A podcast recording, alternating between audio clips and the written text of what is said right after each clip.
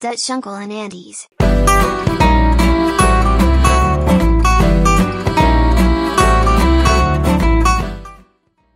Hi hello everyone Dutch Uncle ആന്റീസിന്റെ പുതിയൊരു എപ്പിസോഡിലേക്ക് എല്ലാവർക്കും സ്വാഗതം.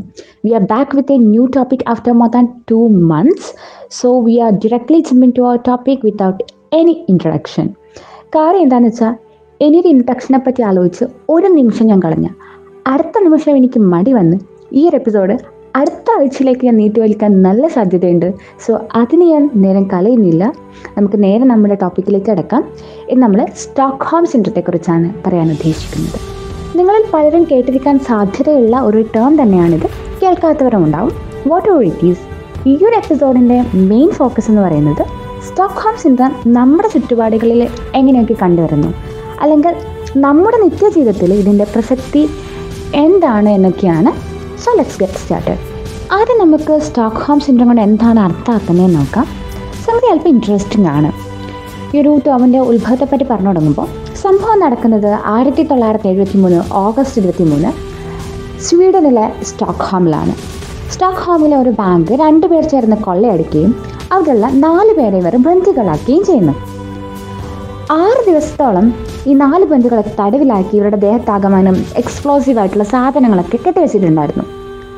പക്ഷേ ട്വിസ്റ്റ് എന്ന് പറയുന്നത് പോലീസുകാർ ഈ ബന്ദികളെ രക്ഷിച്ചപ്പോൾ ഈ ബന്ദികൾ തടവിലാക്കിയവരെ പറ്റി ഒരക്ഷരം പറഞ്ഞില്ല. അത് മാത്രമല്ല അവരെ ഡിഫെൻഡ് ചെയ്യുകയും ചെയ്തു. ഏറ്റവും ഇൻട്രസ്റ്റിംഗ് ആയിട്ടുള്ള സംഗതി എന്ന് പറയുന്നത് ഈ കേസ് കോടതിയിലെത്തിയപ്പോൾ അവരെ അനുകൂലിച്ചുകൊണ്ട് ഈ ബന്ദികൾ പൈസ വരെ റേസ് ചെയ്യുകയുണ്ടായി. ഇതൊരു സ്വാഭാവികമായിട്ട് നടക്കുന്ന ഒരു സംഭവം അല്ലാത്തതിനാൽ പിന്നീട് ഈ നാല് പേരുടെ മാനസിക നിലയെക്കുറിച്ച് പഠനങ്ങൾ നടക്കുകയും ആ ഒരു മെന്റൽ സ്റ്റേറ്റിനെ ആദ്യം നോർമാൽമൽ സ്റ്റോക്ക് സിൻഡ്രം എന്നും പിന്നീട് സ്റ്റോക്ക് ഹോം സിൻഡ്രം എന്നും വിളിച്ചു. സോ എന്താണ് സ്റ്റോക്ക് ഹോം സിൻഡ്രം ബേസിക്കലി തടവിലാക്കപ്പെട്ട ഒരു വ്യക്തിക്ക് തടവിലാക്കിയ ഒരു വ്യക്തിയോട് തോന്നുന്ന ഒരു തരം positive bonding love affection sympathy empathy ഇതിനൊക്കെ ചേർത്താണ് സ്റ്റോക്ക്ഹോം സിൻഡ്രം എന്ന് വിളിക്കുന്നത്. പലപ്പോഴും ഈ ഒരു hostage may even begin to feel as if he or she share common goals and causes with the captor കൂടാതെ ഇവർ ഇവരെ ഹെൽപ്പ് ചെയ്യാൻ ശ്രമിക്കുന്ന പോലീസോ ഏതെങ്കിലും അതോറിറ്റിയോ അല്ലെങ്കിൽ ഒരു ഇൻഡിവിജ്വലോ ആരും ആയിക്കൊള്ളട്ടെ അവർക്കെതിരെ ഒരു നെഗറ്റീവ് ഫീലിംഗ് ഡെവലപ്പ് ചെയ്യുകയും ചെയ്യും. അതായത് ഇവരെ തടവിലാക്കിയവരോട് ഇവർക്കൊരു പോസിറ്റീവ് ബോണ്ടിങ് ഫീൽ ചെയ്യും. അതേസമയം ഇവരെ ഹെൽപ്പ് ചെയ്യാൻ ശ്രമിക്കുന്നവർക്കെതിരെ ഒരു നെഗറ്റീവ് ഫീലിംഗ് വളർത്തിയെടുക്കുകയും ചെയ്യുന്നു. ഇതൊരിക്കലും തടവിലാക്കപ്പെട്ട എല്ലാവരും എക്സ്പീരിയൻസ് ചെയ്യുന്ന കാര്യമൊന്നുമല്ല. മറിച്ച് വളരെ ചെറിയൊരു ശതമാനം കടന്നു പോകുന്ന ഒരു സൈക്കോളജിക്കൽ കണ്ടീഷൻ അല്ലെങ്കിൽ ഒരു മെന്റൽ സ്റ്റേറ്റ് മാത്രമാണിത് വേണമെങ്കിൽ സ്റ്റോക്ക്ഹോം സെന്ററത്തെ നമുക്കൊരു കോപ്പിംഗ് മെക്കാനിസം ആയിട്ടും കണക്കാക്കാം. സ്റ്റോക്ക്ഹോം സെന്ററത്തിലൂടെ കടന്നു പോകുന്ന പലരും പറയുന്നത് ക്യാപ്റ്റർ തങ്ങളോട് കൈൻഡ് ആയിരുന്നു എന്നാണ്. കൈൻഡ് ഇൻ ദ സെൻസ് അവർ നമുക്ക് ഭക്ഷണം തന്നിരുന്നു. കുടിക്കാൻ വെള്ളം തന്നിരുന്നു എന്നൊക്കെ. അതായത് ഇവർക്കറിയാം ഈ ഒരു ക്യാപ്റ്ററിനെ എപ്പോൾ വേണമെങ്കിലും ഇവരെ കൊല്ലാം അല്ലെങ്കിൽ ഇവരുടെ ജീവൻ എടുക്കാം എന്ന്. കൂടാതെ ഇവർ ആ സമയത്ത് കടന്നു പോകുന്ന ഒരു മാനസികാവസ്ഥ എന്ന് പറയുന്നത് നമുക്കൊക്കെ ചിന്തിക്കാവുന്നതിനപ്പുറം ഭീകരമായിരിക്കും ആ സമയത്ത് ഇവർക്ക് ഭക്ഷണം കൊടുക്കുന്ന അല്ലെങ്കിൽ കുടിക്കാൻ വെള്ളം കൊടുക്കുന്ന ആളോട് തോന്നുന്ന ഒരു പോസിറ്റീവ് ബോണ്ടിങ് ഉണ്ട്. അതേസമയം ആ ആൾ തന്നെയാണ് ഇവരെ തടവിലാക്കി വെക്കുകയും ചെയ്തിരിക്കുന്നത്. ആ സമയത്ത് ഉണ്ടാവുന്ന ഒരു കൺഫ്യൂസ്ഡ് മൈൻഡ് സെറ്റാണ് ഇവരെ സ്റ്റോക്ക്ഹോം സിൻഡ്രത്തിലേക്ക് നയിക്കുന്നത്. അതേപോലെ ക്യാപ്റ്റർ പറയുന്ന കഥകളും ഇവരെ സ്വാധീനിക്കാറുണ്ട് എന്നാണ് പഠനങ്ങൾ പറയുന്നത്. ഫോർ എക്സാമ്പിൾ ചെറുപ്പകാലത്ത് ഞാൻ ഇന്നെ പ്രശ്നങ്ങളിലൂടെ കടന്നു പോയത് കൊണ്ടാണ് ഞാൻ ഇപ്പോൾ ഇങ്ങനെ ഒരു ജീവിതം നയിക്കുന്നത്. അല്ലെങ്കിൽ ഞാൻ ഇങ്ങനെ ഒരു വ്യക്തി വ്യക്തിയായതിന്റെ കാരണം എന്ന് പറയുന്നത് എനിക്ക് ഇന്നെ പ്രശ്നങ്ങളുള്ളത് കൊണ്ടായിരുന്നു എന്നൊക്കെയുള്ളത്. ഇതൊക്കെ കേൾക്കുന്ന ഒരു ഹോസ്റ്റേജ് ഒരടുപ്പം അല്ലെങ്കിൽ ഒരു സ്നേഹമൊക്കെ ക്യാപ്റ്ററിനോട് വളർത്തിയെടുക്കും. കൂടാതെ തങ്ങളുടെ സർവൈവൽ ഡിപ്പെൻഡ് ചെയ്തിരിക്കുന്നത് ക്യാപ്റ്ററിലാണ് എന്നുള്ളൊരു ചിന്തയും ഇവരിൽ ഉണ്ടാകും ഇതിന്റെ ഒരു കോംപ്ലക്സിറ്റി എത്രത്തോളമാണെന്ന് സൂചിപ്പിക്കാൻ വേണ്ടിയിട്ട് ഒരു റിയൽ ഇൻസിഡന്റ് പറയാം. ഇത് നടക്കുന്നത് സ്റ്റോക്ക്ഹോം ഇൻസിഡന്റിനും നാൽപ്പത് വർഷങ്ങൾ മുമ്പാണ്. മാരി മക്ലാറെ എന്ന് പറയുന്ന ഒരു സ്ത്രീയെ കുറച്ച് പേർ ചേർന്ന് തട്ടിക്കൊണ്ടുപോയി തടവിലാക്കി. അവരെ പിന്നീട് പോലീസുകാർ പിടിച്ച് കോർട്ടിലെത്തിച്ചു. കോർട്ട് അവർക്ക് വധശിക്ഷയായിരുന്നു വിധിച്ചത്. ഇതറിഞ്ഞ മാരി മക്ലാറെ ഇവർ ജയിലിൽ പോയി കാണുകയും പിന്നീട് ആത്മഹത്യ ചെയ്യുകയും ചെയ്തു. അവിടെ സൂയിസൈഡ് നോട്ടിൽ മേരി മക്ലാർ ഇങ്ങനെ എഴുതിയിട്ടുണ്ടായിരുന്നു. എന്നെ ആകെ ഒരു മനുഷ്യനെ പോലെ ട്രീറ്റ് ചെയ്തത് ഈ കിഡ്നാപ്പേഴ്സ് ആണ്. നിങ്ങൾക്ക് വേണ്ടത് ഡെത്ത് പെനാൽറ്റി ആണെങ്കിൽ എന്റെ മരണം നിങ്ങളെടുത്ത് അവരെ റിലീസ് ചെയ്യൂ എന്ന്.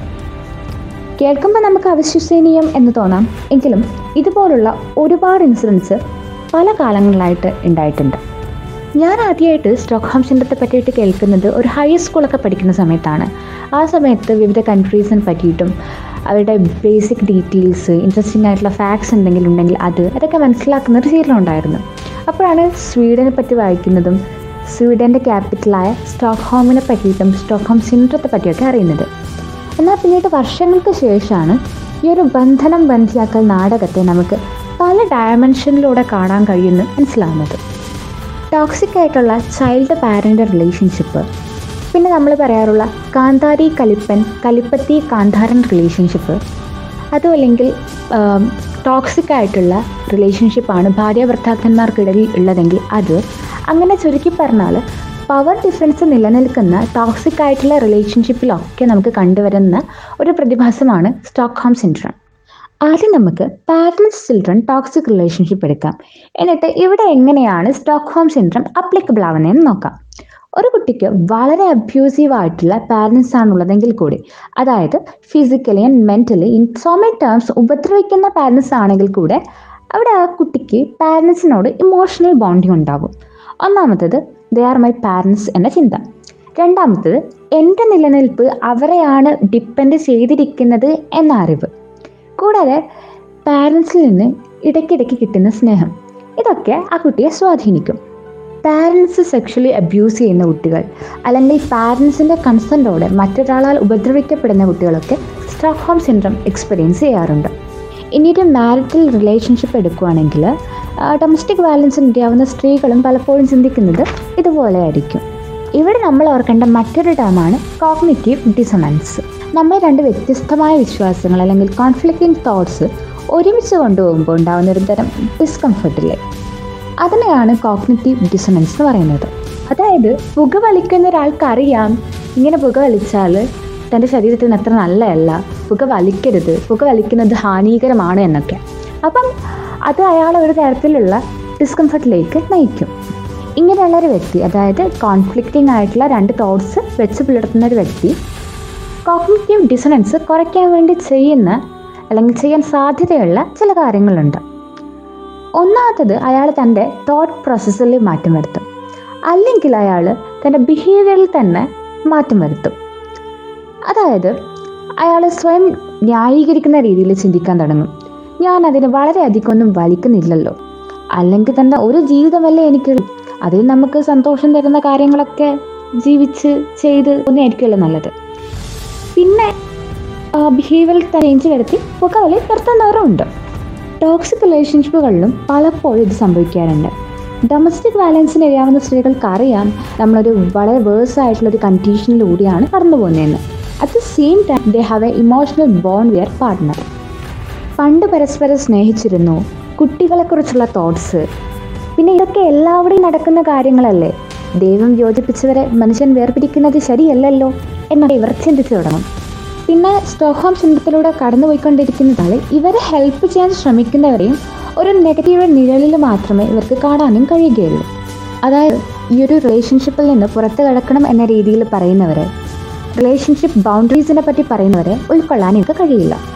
നമ്മൾ സ്റ്റോക്ക്ഹോം സിൻഡ്രമാണ് എക്സ്പീരിയൻസ് ചെയ്യുന്നതെന്നും അതിനെയാണ് ട്രീറ്റ് ചെയ്യേണ്ടതെന്നും പലപ്പോഴും നമ്മൾ തിരിച്ചറിയാറില്ല. ഇവിടുത്തെ വില്ലൻ കോഗ്നിറ്റീവ് ഡിസണൻസ് കാരണം നമ്മൾ തന്നെ ടെസ്റ്റ് ചെയ്യും. നമ്മുടെ തോട്ട്സ് ആണ്. കൺക്ലൂഡ് ചെയ്യുന്നതിന് മുമ്പ് സ്റ്റോക്ക്ഹോം സിൻഡ്രോമായിട്ട് കണക്ട് ചെയ്യാൻ കഴിയുന്ന കുറച്ച് മൂവീസ് കൂടി പറയാം.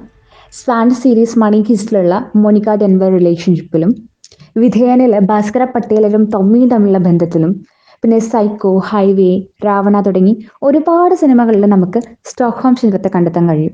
ഇത്രയൊക്കെയാണ് സ്റ്റോക്ക്ഹോം സിൻഡ്രത്തെക്കുറിച്ച് പറയാനുള്ളത്. സോ മറ്റൊരു ടോപ്പിക്കുമായി വീണ്ടും വരുമ്പോഴേക്കും. ബൈ